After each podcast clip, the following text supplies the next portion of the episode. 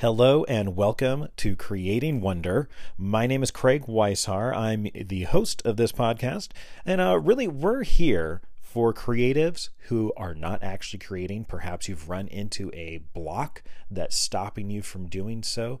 Also, here for those creatives and artists who really just need a pick me up today. You need someone to come along and tell you how awesome you are so that you can get right back in the game, get back to creating and be living the life that you know that you're meant to live. So that's what we're here for. Like I said, my name is Craig, and uh, I'm really excited about this podcast. It's a lot of fun, it's near and dear to my heart.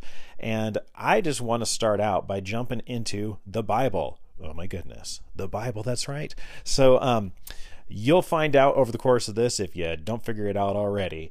Uh, I am a believer in Jesus Christ, and so I really look at this lens, uh, kind of, well, I use the lens of the Bible to to look at our creativity and what that actually means. And so I find something really encouraging right there in the in the first book of the Bible in Genesis. So this starts out a lot of people have heard this Genesis 1 in the beginning God created the heavens and the earth. So here's the first thing we learn about God right out of the gate. He creates stuff. That's what he does. And so now I want to just jump down a few verses to Genesis 26. God says, Let's make man in our own image, after our likeness. You continue down to Genesis 27. It says, So God created man in his own image. In the image of God, he created him, male and female. He created them. I find this really fascinating because the first thing we know about God is that he is a creator. And then the first thing he says about mankind is that we are made in his image. So the thing we know is that God makes stuff. And if he makes us in his image, then we are actually meant to make stuff.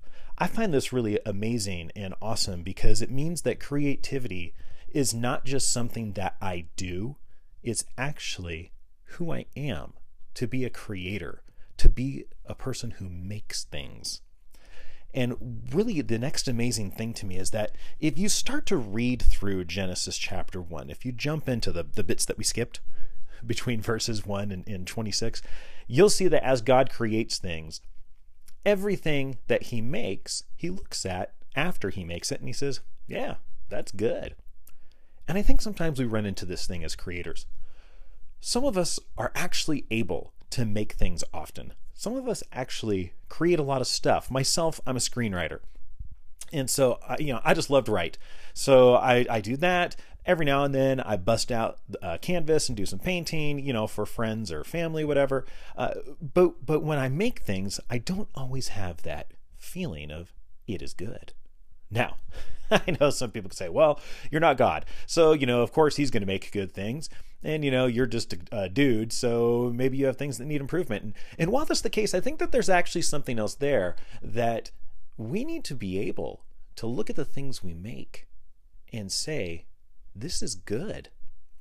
Now, that doesn't mean that when I know I've made something that needs some help, you know, that, that I'm going to call it good out of a place of, uh, it's not like it's going to be a lie, right? But the fact that I created something, that's the part that's good.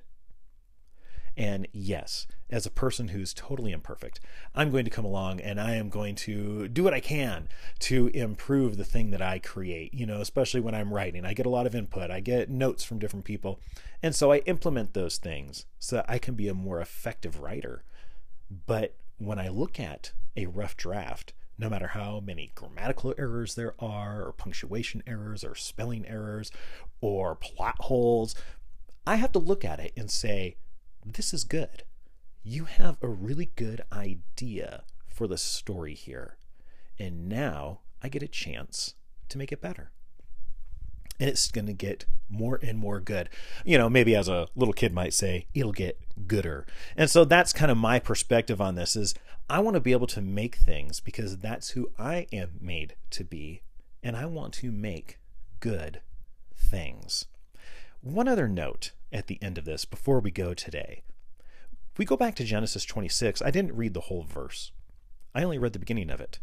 So we'll, we'll go back to that verse. Genesis 1:26. Then God said, "Let us make man in our image after our likeness, and let them have dominion over the fish of the sea, and over the birds of the heavens, and over the livestock, and over all the earth, and over every creeping thing that creeps on the earth. Well, now this is really fascinating. So God says, let's, he's going to make mankind in his own image. And the very first thing he does is give people dominion, that is, authority. So, what I find really interesting here is that when we are in our identity as creators, the way God made us to be, the very next thing that happens is that we have authority over all things.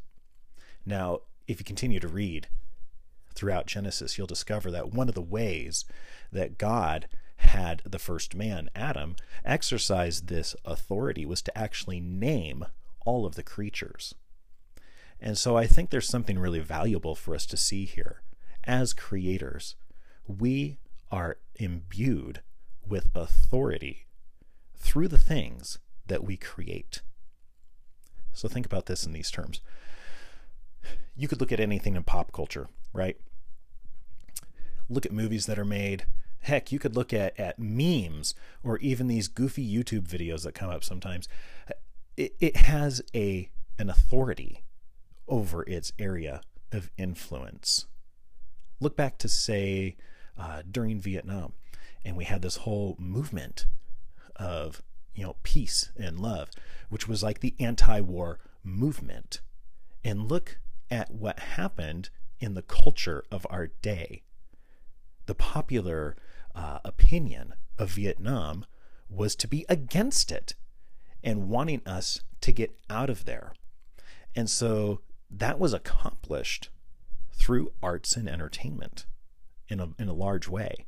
I'm not saying completely, but in a really big way it was. You can look at the influence that the arts had in just that one instance. And we could go on and give a whole bunch of other examples that are more modern day. You know, just look at how movies influence us, look how music influences us. I mean, these are the things that happen, right? If you look back even at different paintings and things like that from from different eras, you can see a lot of really interesting ways that these creations affected culture and how these creators were exercising authority in that uh, in that way of influence. And so that I find very interesting, very encouraging to us as creators.